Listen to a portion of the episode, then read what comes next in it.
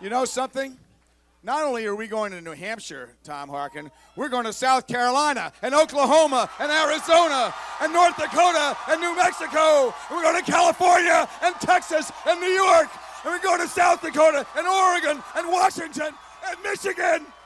And then we're going to Washington, D.C. to take back the White House.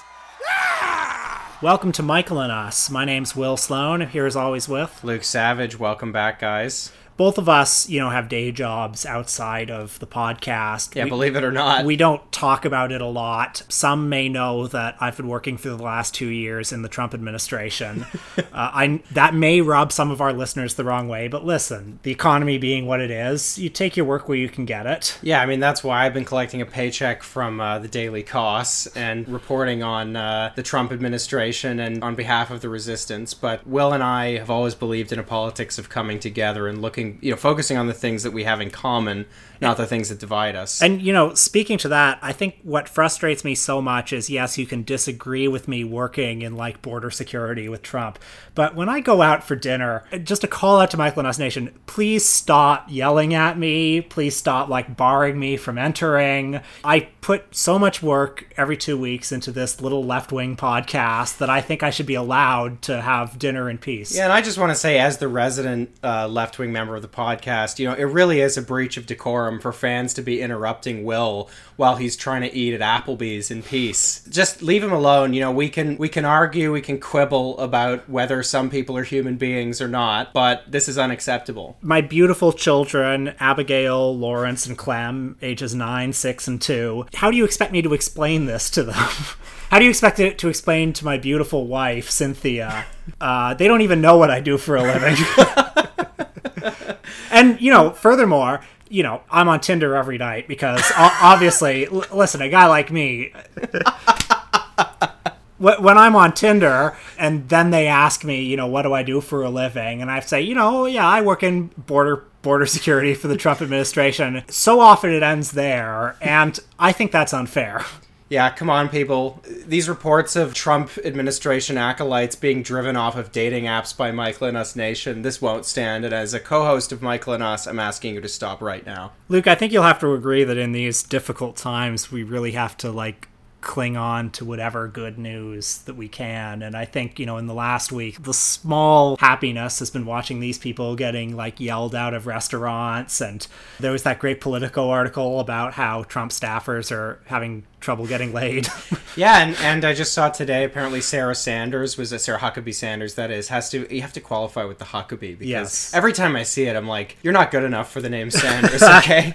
you know, apparently she was asked to leave a restaurant by the proprietors. And, and really that says more about the left I think than it does her. St- Stephen Miller had another I don't know if his was a Mexican restaurant. I think it might have been a Mexican restaurant as well. Um, but uh, no, and for some people, that kind of behavior, like you've seen the footage of the uh, DC DSA chapter chasing the Ho- Secretary of Homeland Security out of that restaurant. For some people, th- these are the real brown shirts. Frankly, this is why Trump signed the executive order, is because this kind of stuff was happening. Well, I mean, insofar as tactics that make people pay attention, what do you think's more effective, this or Chuck Schumer tweeting about how you know the Democrats are that they have the real plan for border security, yeah. and Trump wasn't having any of it because he had to build his wall. That's right. I mean, the most frustrating thing is this is not going to last for the rest of their lives. Like, eventually, you know, Trump will no longer be president, and these people will be able to go back on Tinder. That's true. I'm, I mean, almost all these people are going to end up at you know with lucrative jobs at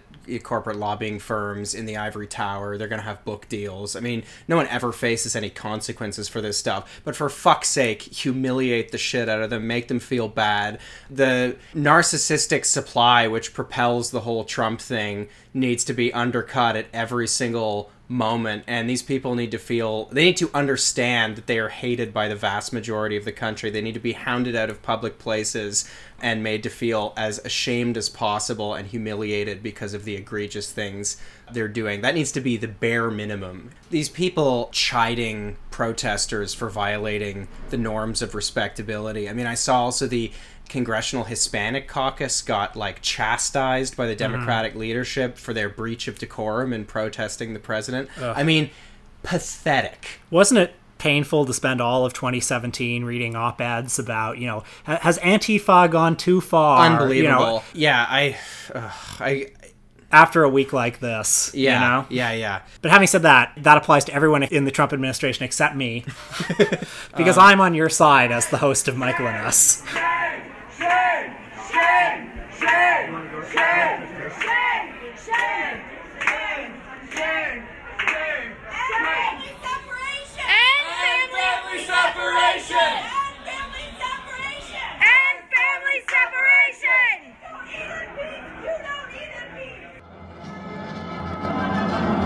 Hi, I'm Heath Iden. And I guess this all started when I moved up here to Vermont with my wife Sandra. We had a baby boy. His name is Atticus. There's my mom, there's my dad, there's my mom. No, I just got out the shower. And then our neighbor down the road decided he wanted to be president. Former Vermont Governor Howard Dean has been running for the Democratic presidential nomination for a couple of months now, but today he made it official. So I decided to follow Howard Dean. Well, it's the moment we've all been waiting for. The most long awaited episode in Michael and Us history. No, not the Star Wars episode. We're getting to that in a sec. It's the eagerly anticipated Howard Dean episode. It's uh, it's been a long time coming, folks, and I just want to say we wouldn't be here today doing the platonic form of Michael and Us uh, episode if it wasn't for a friend of the show, uh, Drew in Virginia. He answered the call when we said we cannot find this film. Please help us, and uh, he succeeded in uh, finding a Vimeo link where we could not. So thanks very much, Drew. This podcast is about many things. It's about uh, politics. It's about film. It's about uh, having a laugh with friends. It's about building our personal brands. But ultimately, it's about excavating forgotten and unworthy cultural artifacts from 15 years ago and burying them all over again. And boy, did we ever! Uh, this is a film that goes under several different titles. It's best known under the title Dean and Me Roadshow of an American Primary, but it's available on Vimeo under the title Lessons from an American Primary. Yeah, it- but between 2008 and 2015, it underwent beta and uh, came out came out as lessons from an American primary. That's right. It was first released in 2008, and then there's an, a somewhat updated version in 2015, although I'm not sure what the updates were. And it's the work of a man named Heath Iden, who uh, lives in uh, New York State, I believe. Front of the show. Uh, I- Heath, or- if you're or- listening, and I'm sure you are, congratulations, buddy, you made it. It might be New York, it might be Massachusetts. I'm not sure. New England is like another character in this movie. Longtime listeners will know this is ultimately a uh, Michael Moore podcast, and we've seen a lot of documentaries in this long, crazy journey we've been on that have aped Michael Moore's style. This one does it less competently than most, but you know, we're not really here to beat up on this well meaning, Yeah. uh, charming, quite enjoyable in some ways, but I think somewhat amateurish film. Yeah. We're here to talk mostly about Howard Dean in the 2004 primary. And you know, to the film's credit, it does capture a, a bunch of things that I do not think would be captured in sort of a more conventional documentary about the Yes. Howard Dean thing, right? The the filmmaker is following around Howard Dean. He kind of start you know starts his own like Dean TV he calls it, and he just kind of follows around Howard Dean at the campaign trail. Although mostly that the campaign trail being you know places in the Northeast that are accessible by car. Yeah, we Um, see a lot of shots of him, like his dashboard driving, listening to Rush Limbaugh. Yeah, yeah. But he's sympathetic to Dean because Dean, I guess, Lives on his street. lives on his street. This is the thesis of the film. So, from Michael Moore, he's learned to like make this like first person documentary where it's like a little guy following around Yeah. a bigger guy, and he's interested in Howard Dean because they live in the same neighborhood ostensibly. Yeah. and Howard Dean is a famous politician. So the film has really no politics as such. It's, Yeah. it's mostly just going around from event to event, listening to speech after speech, and through this two year journey, he meets many of the kind of major players in the media uh, fleetingly. yeah, and you get the sense that he, his own politics. I mean, even his, he's sympathetic to Dean, but he is just one of those kind of American political junkies. It seems like he wants to meet the whole cast of characters: the people on network TV, the journalists, the politicians. Uh, he's just kind of into the whole scene, which I, you know, I can identify with from sort of like when I was getting into politics in like 2006, 2007, and I liked kind of the whole You know, Mm-hmm. like there there were conservative commentators that I like followed because I was like they're part of the bubble. You know, Yeah. you got to follow them. Yeah. Most people who follow all this stuff kind of fancy themselves insiders in some way, and this guy maintains his outsider uh, personal brand. Yeah, I mean, you say that as if it's a conscious choice, and I feel more like he's. You know, I, I feel like he's like semi self aware of his think so? outsider status. Yeah, I mean, like he there's that funny moment where he like shows the Dean TV sticker on the side of his car. Right. But I mean, for the most part, this movie is constantly like on the verge of an epiphany about what elections are, Yeah. and it never quite gets there. Yeah, so most of the film just consists of him going to kind of uh, community events when the Howard Dean thing was getting going. And, you know, as the campaign gets bigger, the events get a little bigger, and he goes to kind of election parties for the Iowa caucuses and New Hampshire primary, things like that. And there's him talking to sort of minor campaign operatives. Um, you know, like he'll get the. You know, deputy director of communications for Howard Dean's campaign in New York State or something like that. He'll get 15 seconds with them or something um, Yeah. where they'll where, where they'll say it'll be like one of those interviews with a professional athlete between you know with like a hockey player between the first and second period where you know they'll it'll be like um This guy give it 110 yeah, percent. campaign's getting at 110 percent you know we're, we're the crowds are getting bigger every day people are the message is resonating um a lot of interviews with just like Vox Populi as they're saying, I've been following politics for years and I've never seen anything like this. Yeah, know? so it, it captures. I mean, I think what we were interested in capturing was whatever that moment was in 2004, with the whatever the Howard Dean moment was, kind of probing that because I think there's a larger story there about. I don't know. I think of it as kind of politics and false consciousness. There's something that's kind of you know made to seem exciting briefly, but within you know socially acceptable norms you know and i think of um, when i think of howard dean i also think of nick clegg british listeners to the show will remember the 2010 uk general election where nick clegg had that one debate where he had kind of that flourish about britain being a you know force for good in the world or something and then there was this big surge for the lib dems in the polls and of course it came to nothing um, except i mean the lib dems actually lost seats in that election. Nick clegg got to be deputy prime minister and uh, you know, Mr. Hope and Change then sat next to David Cameron for five years, gutting the welfare state. So, but no, you know, the, there are these moments. You know, I was, I was, you know, Howard Dean. You know, I, I sort of remember it, but you know, Nick Clegg, that whole thing, I was really taken in by that. I mean, it's only, Yeah. it's less than a decade ago, right? I was really taken in by that. I'm sure you were taken in by Obama a little bit too. Oh right? yeah, absolutely. And you know, there's a parallel with all three because Nick Clegg's party was against the Iraq War. Obama, as a state senator, was against the Iraq War, and Howard Dean, in some you know, in some fashion, was against the Iraq War. He was the most against the Iraq War that you could sort of be in the mainstream in 2004. Which basically means, you know, I sure I believe in war. Yeah. uh, but We but- need to go through the UN. Over the past six months, this campaign has shocked the political establishment. We demanded a debate on the wisdom of the war in Iraq. We question the rationale used by this president to lead our country into a preemptive war without the sanction of the United Nations, and without support of many of our great allies. And this is a campaign that now asks the president to explain the misleading and faulty intelligence he put before the American people. Yes. Howard Dean's politics aren't really discernible in this movie, are they? I mean, we see a couple of speeches, and there's one part where he said, he actually says, we should stop focusing on issues that divide us. Uh, instead of gay rights, why aren't we talking about health care? I want to talk about the things that we have in common. When they start talking about things like gay rights, I think we ought to talk about health insurance because everybody needs health insurance no matter who they are or what their family's like. When they start talking about gun rights, I think we ought to talk about education. Because the things that keep us together are the things that Democrats win elections on. They win by dividing us. I I mean, that is a pretty remarkable. I feel like that's the sort of thing when you know you're seeing these, you know, things like Joy-Ann Reid, you know, her kind of pre woke mm-hmm. period stuff coming out. Well, what's so striking about those? It, not to do a whole digression on Joy-Ann Reid, but what's so striking about those is how they document where liberalism was at on certain social issues, especially in the early 2000s. Have you ever seen that awful like um, Jon Stewart? Stewart, Yeah. that really transphobic bit that he did? But, as always in these debates, it's left to the longest shot to say the craziest thing. I give you Ohio Representative Dennis Kucinich. Uh, I, I, I would nominate any gay to the Supreme Court or lesbian or bisexual or transgendered person to the Supreme Court Yes, yes. All rise for the Honorable Justice Chick with Dick.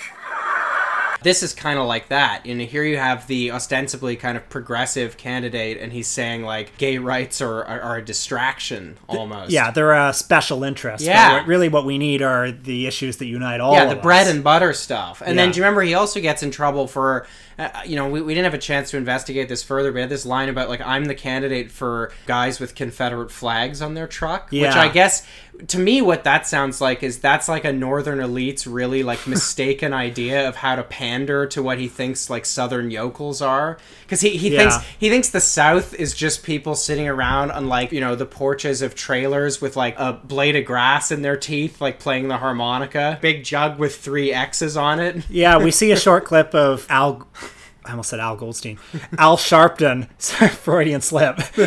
we, we see a, a short i can see how you get them confused Yeah, absolutely. Uh, kind of loudmouth, corpulent New Yorkers. uh, Al Sharpton like chastising him in a debate, and you know, watching that clip, I was kind of thinking like, I'd rather watch the Al Sharpton oh documentary. be so much better if Al Sharpton ran today, he would do better than he did then. absolutely yeah It's kind of hard to believe watching the movie that people sort of earnestly talked about how this was like a grassroots anti-elite campaign with Mhm. this like energy that people had never seen in their lives in politics and most of that I think just came from the fact that A he was anti-war and B he raised a lot of money on the internet Yeah. which was unheard of at the time right Yeah, and I mean it's you know he is more charismatic than like John Kerry, but I mean it's all Barely. It's all relative. Like I was saying during the film, he honestly seems like he has about the level of charisma that maybe a, a high school principal who's a little more charming than average would have. You know, he gives a Mhm. speech at the assembly, and and the parents are kind of impressed or something. the idea of Al Sharpton running for president, he was basically regarded as a protest candidate, Mhm. mostly because he was black. And the idea that, well, obviously a black person can't win the presidency. There was that whole Chris Rock movie at the time. You remember Head of State? No, I don't remember. it maybe was- we should watch it. Maybe we should. It was a comedy that was just based entirely on the premise of imagine if a black guy ran for president. Oh, that would be so funny. Like yeah, that kind of thing. The idea of somebody who was sufficiently presidential in appearance and affect was, I think, much more a reality of politics at the time. Right, and and at this point, I mean, I hate the whole idea of being presidential because it just means it. Well, it's like it means it means white. It mean, yeah, it means like it means like you white, you're white, and you wear a suit, and you Mhm. talk, you know, a certain way. I mean, I guess Obama like somewhat disrupted that, but I mean, he was he disrupted it by being more presidential than anyone else Yeah. in a way. He gave all the same oratory and stuff, but it was like just much better because Yeah. he's just more gift. He has his political gifts in that regard are much better than like a John Kerry or a Mitt Romney or a John McCain or something. to this point, it was in some ways a very enjoyable movie to watch, but it was in some ways a very painful movie to watch because, like, again, we're confronted with the limits of the political imagination of the time. Everyone on some level knew that the Howard Dean campaign was fake. Yeah, it was this artificial, or that it's not it's just not quite what they're i mean the way they the way that some of these people particularly the people at the rallies talk about it it's like it's some great insurgent Yeah. thing and it's just it's just and not you hear him on stage, and it's just the same old like platitudes. Yeah, and he has- it's- really we're the party of fiscal responsibility. Oh my god! Okay, my favorite. Not to digress again, but my favorite part of the whole movie was the guy with. He's wearing a shirt and it has like a bar graph on it, Mhm. and he's pointing at. it. He's like, "This here, this is when uh, Congress ran budget surpluses when the debt when the Yes. Democrats were in charge, and whoa, look at this! Look at the debt running up there with the Republicans. Like that is, I mean, that is incredible to me. And on some level, this artifice is no longer sustainable anymore. Yeah. I guess, I guess on that level, I'm happier to be living in the reality we're in now than then. hmm As you said, the film is always on the verge of some epiphany where you realize that you know this is an artifice and never quite gets there. But as you as you go, kind of dreamlike from one rally to another, where he's saying stuff like "it's time to unite rather than divide," and Yeah. you know, focus on the Forwards, things not that matter, and backwards. yeah, all that stuff. You know, I love the gimmicks of the Howard Dean campaign. So I love where he signs a declaration of, of independence for the American people. yes. Or uh, when he invokes the Boston Tea Party. Yeah. And he's like, that was the first grassroots campaign, and here we are now in 2004, the And- year of our Lord. And like nobody there really believes it. Everyone knows that it's just artifice and it's Mhm. just like kind of a shitty piece of performance art. But it's kind of like, well, you know, other people will like it. You know, this will resonate with the voters. That's true, yeah. Why is Mr. Dean's scream more important than his values, Mr. Sheen? Why are you continually asking me that question? Because I haven't gotten an answer. But why are you asking me? Because I'm you not have an Mr. opinion, you represent Mr. Dean. I don't represent Mr. Dean. I represent Mr. Sheen. Mr. Dean will be here any minute, and you can ask him yourself. Thank you, sir. Getting back to the the structure of the film itself and what it says about an election campaign, one of the pleasures of the movie is how at each campaign stop we keep meeting the same people over and over and over again. There are the same real journalists, quote unquote, the same independent journalists, the same kind of like Sort of kooky barnacles on the side of the hull. Yeah, a guy who becomes a major supporting character in the film is, believe it or not, friend of the show Tucker Carlson. Tucker Carlson is the big media guy who becomes the friendliest with our filmmaker. It's great. I love their rapport. Toward the start of the campaign, Tucker Carlson is just sort of like bemusedly tolerating him, Yeah. and being like, "Oh yeah, uh, good, good to see you." And then you know, after a while, it's clear he's starting to get a little bit annoyed. But then by the end of the movie, Tucker Carlson is just fully embracing this He's guy. like It's he's like, oh my god, you're here. Like, Yeah. you're everywhere. and I think like on some level, if you're if you're going to all these campaign stops, after a while you would start to like You have to make friends. yeah, and you would start to like, oh, there's that there's that crazy guy who's just following around the campaign. I just asked Martin Sheen five minutes ago why uh, Governor Dean's scream is more important than getting his uh, message out about his values. And Martin Sheen yelled at me. Huh. It's bad when Martin Sheen yells at Is you. that a- I don't know. I mean, that- I'm a Dean a man, bad- as I know. As you bad know, we've talked about this before. I think in Iowa. Were you in Iowa? Uh, no, no, no. It was in New Hampshire a couple, like last Yeah, month or something. yeah. Yeah, I'm a Dean guy. He's a little terrifying to, to voters. Yeah. But I like him. Uh, but you know, we see another guy who becomes you know a more minor supporting character, Sean Hannity, who has just nothing but contempt for the filmmaker. The film is at its nadir when there are these, you know, off the cuff interactions between the filmmaker and kind of minor celebrities and media personalities because the filmmaker is he's very deferential to them in a way that's embarrassing but then he also he like he tries to get tucker he's like here's my you know here's the name of my can you mention this on air and stuff like that And Tucker is like, oh no, uh, no, they okay." won't. They won't let me. You Yeah. know that kind of thing. The powers that be. Or yeah, the Sean Hannity interaction is, is really bad. Or um, Well, Sean Hannity just has no respect for him whatsoever. Mhm. Like Tucker Carlson is, you know, nice enough to sort of humor him a little bit, but when he sees Sean Hannity at a bar, Hannity just goes turn the camera off, and then and then later he sees him again at a radio station. He's like, "Look at this guy over here, you know, this guy who jumped me at a bar." and then and he's like, I'm I'm sorry for for that, Mr. Hannity. Like he's and like the look on Hannity's face is just like sheer contempt. One of the worst ones is his interaction with Martin Sheen. Oh, painful. Where you know he, He gets into a fight with Martin What, Sheen. what he what he what he often does with these people is he'll get one. A lot of these people actually oblige him. He'll ask a question, and so you, you catch Martin Sheen saying something like, um, you know, well, uh, you know, I hope he does well today, or something, presumably meaning Howard Dean. And then the guy just won't let it go. You know, He'll follow him a he little bit. He follows him, and Martin Sheen turns around and says, "Why are you asking me? Yeah. Governor Dean's going to be here in a minute. Why don't you ask him?" And then the next thing the filmmakers talk, he's he's tattling on Martin Sheen to Tucker Carlson, and he's Yeah. saying like, "Martin Sheen yelled at me" or whatever. And, and yeah, Tucker Carlson says, "Oh man, you don't want Martin Sheen to yell at you." kind of sums up the bemused attitude that Yeah. Tucker Carlson has to now, him. now the be- the best thing in the movie is when, uh, which is one of these things where why did he put this in? Oh, Is I know what you're gonna say. Is when, so he couldn't get into the DNC, so you just see a bunch of, t- you know, believe it or not, the Dean and me guy could not get into the DNC. so we see some clips from the DNC on a bar TV that he's filmed. Uh huh. Cuts to outside the DNC as Hillary Clinton's leaving with friend of the show Huma Abedin as her bodyguard, and I was kind of like, "Look, Will, it's it's it's Huma." And then Hillary Clinton walks past. Of course, the filmmaker's trying to talk to her. Huma then walks past, then turns around and very angrily says to the guy,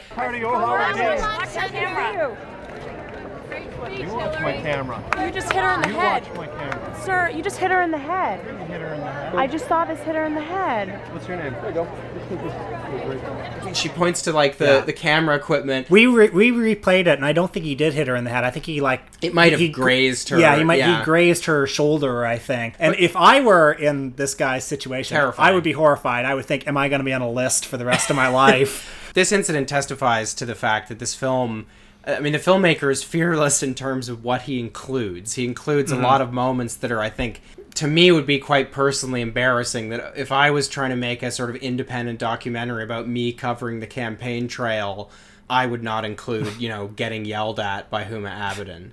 I'm glad he did, though. I mean, Oh. it's you know it livens up an otherwise I think a sometimes tedious film. Yeah. There's another great moment where George Stephanopoulos walks past him on the street, like holding a coffee, and he yells, "Mr. Stephanopoulos, Mr. Stephanopoulos," and then you know he like kind of He, reluctantly he does turns that. He does that thing that famous people do, where they realize that they're they're caught in the gravitational pull of like a small celestial body, i.e., a regular person. Yes. And then and then the gravitational pull it doesn't arrest their course, but it just makes them turn like one quarter. That's right. And so he sort of starts walking like sideways away from the guy, and the filmmaker says, "Do you think the rest of the candidates would be talking about some of these issues if it wasn't for Governor Dean?" And then George Stephanopoulos just goes. Yes, and then he goes walks off. away. And what's amazing is in the end credits, he lists like participants in the documentary, and Stephanopoulos is in there, Hillary Clinton is in there. It's like that thing that that D'Souza does, where he'll get he'll get five seconds with some you know National Review columnist as they come out of a meeting or something, and then he'll just say that they were in the film. So the film uh, ends as it must. Howard Dean comes third in the Iowa caucus, and that is the night of his famous scream. Let's let's talk about the scream because Yeah. it turned out that you hadn't properly seen the footage of it. I mean, I might have seen it back in 2004, but my main familiarity from, of the scream is just people talking about it in that picture of him holding his arm. Right, We've all seen so right. many times. Like, you know, how many times in this era would one watch the Howard Dean scream? That's true. And I think I was surprised at how high pitched it was.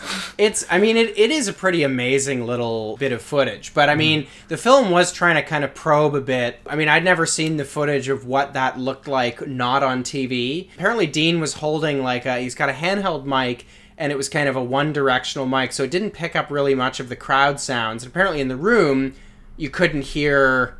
It does seem like the room that had genuine energy, and Dean Yeah. was just kind of riding the energy of the room and it wasn't as embarrassing it wasn't really embarrassing at all in the room because you couldn't you couldn't hear it mm-hmm. So we collected some other tapes from the night of Dean's speech. Tapes that do carry the sound of the crowd, not just the microphone Dean held on stage. What about the scream as we all heard it? Well, listen to how it was in the room. The so called scream couldn't really be heard at all. So, you know, poor Howard Dean, but that was the moment that I guess tanked his campaign once and for all. right and we should talk about this because you know even if we're not um, huge howard dean partisans i mean Speak for yourself. I, it speaks to i know you're more of a general wesley clark kind of guy Well, Michael Um, Moore endorsed General Wesley Clark. Right, That's a little known fact. Where Michael Moore leads, I will follow. Yeah. Um, but um, I think it the the way the media handled the Dean scream does speak to how stage managed these things tend to be. Which was something that really broke down in 2016 on in both the Democratic and Republican primaries because basically, you know, these campaigns they have a script. You know, what a lot of the people who are Dean fans in the movie are saying, it's it's true when they say, you know, the, the corporate media has a bias against, you know, anyone who's not fully in favor of the status quo. That's true. Mhm. But I think media is also just very deferential to the narrative and the discourse. And like sports commentators who are allowed to comment on things but aren't allowed to kind of pick which team they want to win. Mhm. What the media likes to do is they like a compelling story. And so in the months before the Iowa caucuses, the compelling story is, ooh, it's this outsider who's coming up and he's shaking up the ground or whatever. Can he sustain his momentum? And then as soon as, you know, he does the scream, they smell blood. And the blood they smell is another compelling story. Mhm. And they're able to basically push a button and be like, well, the Dean campaign has lost credibility. What's the thing we hear Tucker Carlson say about how, you know, he lacks, it showed that he lacked self discipline or Mhm. something like that. And they're saying, well, but if he couldn't survive this level of scrutiny, imagine what he'd be, up, you know, he'll be up against with a $200 million George Bush presidential campaign. And they're never kind of they're always talking about it from like a remove. That's where It's right. like, well, how will voters perceive right. this? Right, right. And and the thing is the media big media is so powerful in terms of not just shaping public opinion, but shaping the I mean, in a bigger way, shaping the parameters in which public opinion is allowed to be held. That I think, in many cases, between that and the fact that everyone's bombarded with polling all the time, you know, the public never gets to just form an opinion organically. Mhm. You know, the opinions you're allowed to hold are always kind of passed down to you, and so the upstart Howard Dean campaign was a real thing in a big way because it depended on you know the media deeming it so. And on the flip side, when the media kind of very superficially and vacuously was like, the Howard Dean thing is now over because he had a lackluster finish in, you know, he said it's sort of a close third in the Iowa caucuses and then made this weird noise into a microphone that therefore you know he's unpresidential and you know it's time for the democrats to embrace reality by getting behind you know the, the pragmatic candidate like a john kerry or a joe Mhm. lieberman or whatever. And that speaks to how stage managed all this stuff is. And it's not just the campaign events that are artifice it's the entire way in which they're kind of covered and participated in by the public at large until 2016 It's interesting to see this filmmaker. Sometimes he gets allowed into these like privileged spaces where TV broadcasts are happening, and it's crazy to just see Tucker Carlson hanging out like five feet away from James Carville. Oh, yeah, James Carville's a dick to him, ten, too. Ten feet away from Al Franken, and it's like they're all they're all just there. the whole goddamn bubble is just is just in the room together that's what bipartisanship really means You know, we see so many interviews in this movie of like the boys on the bus, just Yeah. like random like Newsweek Ugh. And they all talk with this kind of like smug air of. I'm so glad that the myth of the boys on the bus, Yeah. you know, the, these these, yeah, the, these insiders who are kind of above it. I'm glad that it's being eroded. Well, we don't need them anymore because Yeah. social media sort of eliminates the need for them. I mean, there's that David Foster Wallace essay, which you know has not aged well, where he's going around on the John McCain. What was it called? The um, the Straight Talk Express. Jesus Christ, the Yeah. Straight Talk Express. What that's chronicling in a big way was. You know, it was that campaign 2000, so it was exciting. The, the reporters were just excited that there were these like massive phones that they could actually use from the bus, and Mhm. I think there was some primitive system that allowed them to maybe like file from a road stop or something via fax or Yeah. you know and so that whole culture that campaign bus culture i think li- really lived or died with technology and now fortunately technology has, has put it to bed where it belongs because we don't need those people to be the kind of intermediaries anymore. And frankly, that's one of the reasons why uh, the media failed in 2016, both on the Democratic and the Republican side, to kind of police the outcomes in quite the same way. The media tried to do with Donald Trump, frankly, what it did with Howard Dean. They tried it, I think, half a Mu- dozen multiple times, times, Yeah. right? Like he would transgress against something, you know, when he when he went after John McCain or whatever, Mm-hmm. it was like, okay, this is it. This is where the the downfall begins. And you know, there was good reason for everybody to think that that was going to happen. You remember 2012 how it was kind of conventional wisdom like Mitt Romney's going to win. But Mhm. then for like six months, there was a different person that would have a lead in the poll. They'd have one Mhm. debate performance. It was Michele Bachmann. Then it was Newt Gingrich or what, you know, and these people would just, you know, Rick Perry, they would rise and fall and then they would, you know, they would do something embarrassing or they'd get one result that was, you know, didn't propel their narrative forward. And then that would be it, and they could just be they could just be switched off. Herman Cain, another Mhm, example. yeah. Um, he did plenty of embarrassing things.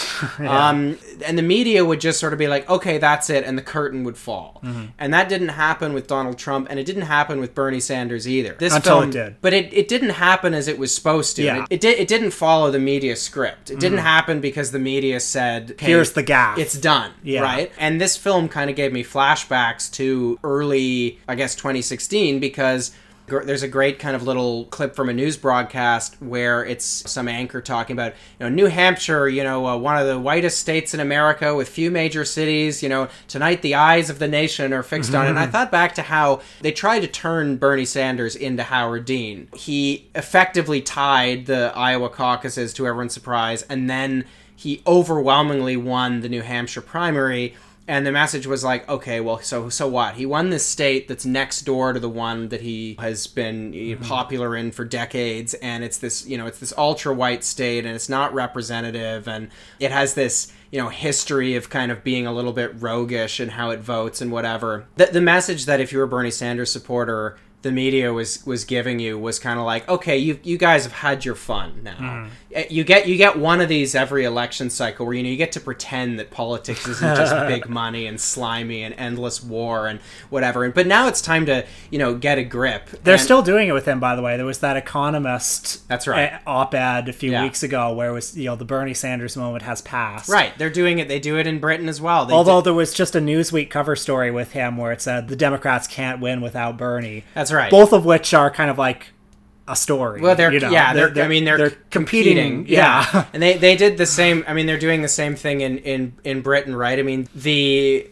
way that the me, the mainstream media went after Corbyn when he started it started to look like he was actually going to win the Labour leadership in 2015. It was kind of you know, okay, I mean, th- this is not going to happen. Forget about it. Then when he did, when it was like, okay, so you've just decided to commit electoral suicide.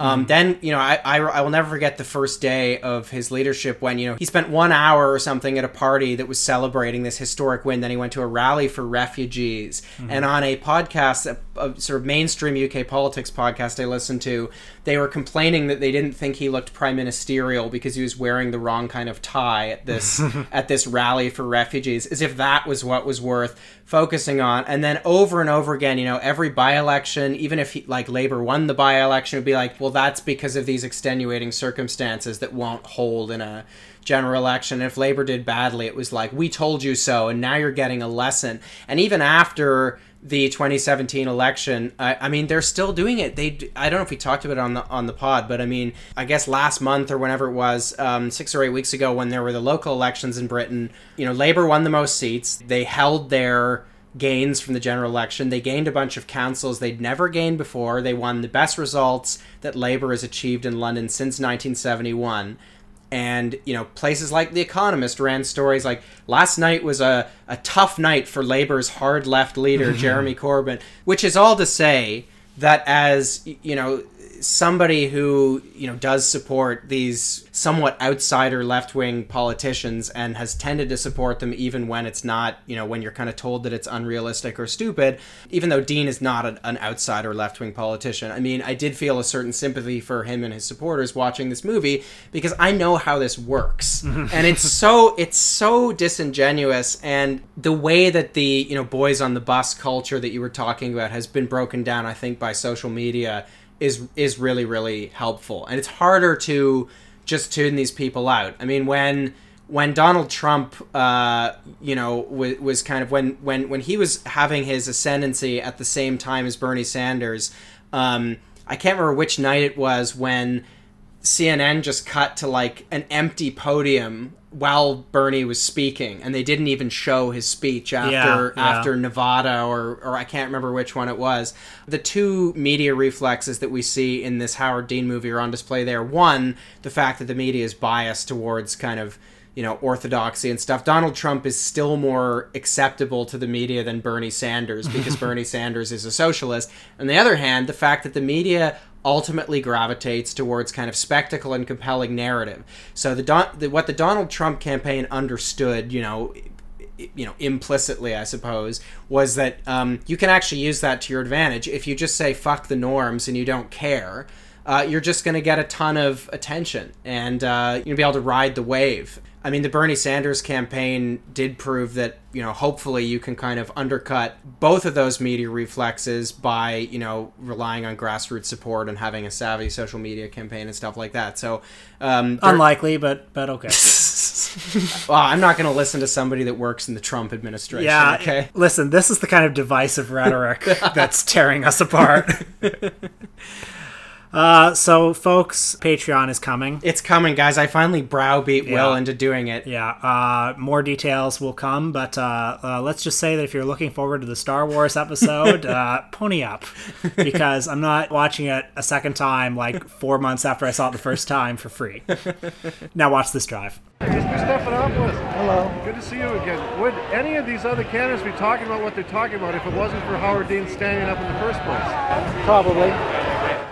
That piece of shit, and you know that you'll cut and cut and cut and cut and cut the budget till you bleed.